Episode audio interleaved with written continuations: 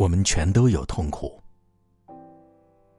你想不想认识痛苦这个东西？如果想认识它，你可以透过分析或解说来了解它。也可以阅读有关这个议题的书籍，或是上教堂、去寺庙。这样，你很快就会对痛苦产生一些认识。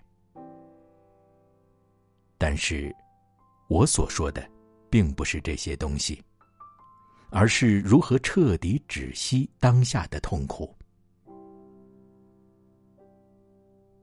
知识。不能止息痛苦。我们必须面对那份痛苦的感觉，在每个当下，彻底觉知痛苦所有的内容，才能真正的止息痛苦。这意味着，绝不逃避内心有痛苦这个事实，也不为自己找借口，更不对他产生意见，而只是彻底与他共处。你知道，面对一座美丽的山，而不对它习以为常，是很困难的事。你每天都会看到它，听到山涧的声响，看着它的影子无声无息的覆盖住整个山谷。但不久，你就会发现，自己已经对它习以为常了。你会说。它真是美极了，然后便转头走开了。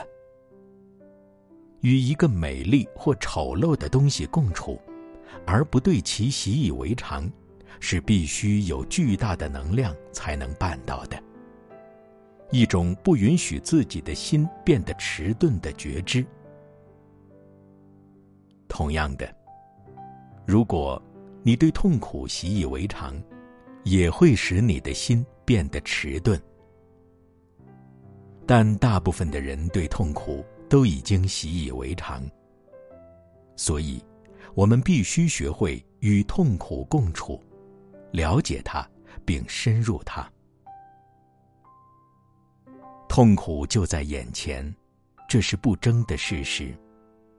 因此，你必须去体验它，而不是。去研究它。